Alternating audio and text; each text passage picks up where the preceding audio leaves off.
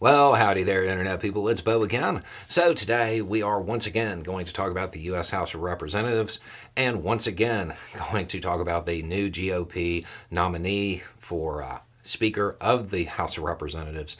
Um, but before we get into all of the news about Emmer, I have a message that I want to read that's related and just kind of address it real quick.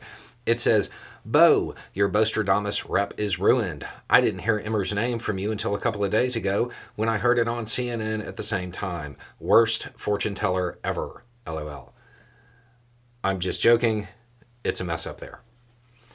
Okay, so a couple of things about this real quick. First is uh, the Beaustradamus thing is a joke. Second, for all those people who are asking for merch for that, it's coming. And then third is October 6th. Uh, I said on October 6th that the three leading contenders for that nomination would be Scalise, Jordan, and Emmer.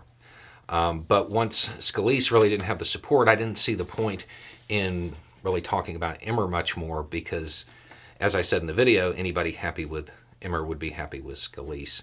And uh, hang on, apparently we have some late breaking news, but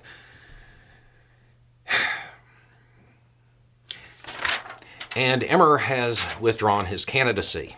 He does not have the support, much the same way Scalise didn't.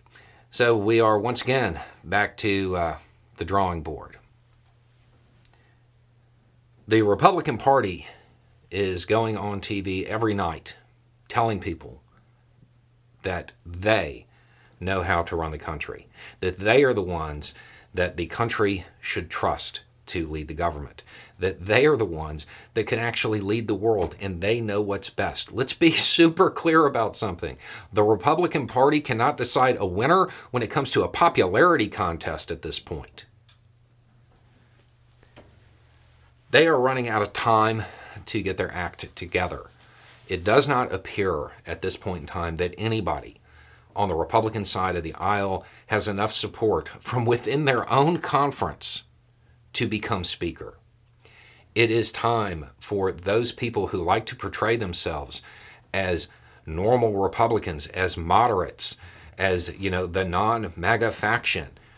It's time to start talking to the Democratic Party and working out some kind of bipartisan agreement because the Republican Party is incapable of deciding who's the most popular. They're incapable uh, of making this decision.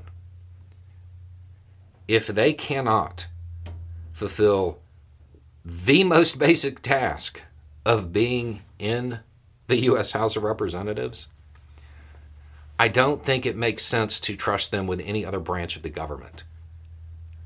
Time is of the essence, not just for the international situations that everybody keeps talking about, but please remember that we still don't actually have a budget. Anyway, it's just a thought. Y'all have a good day.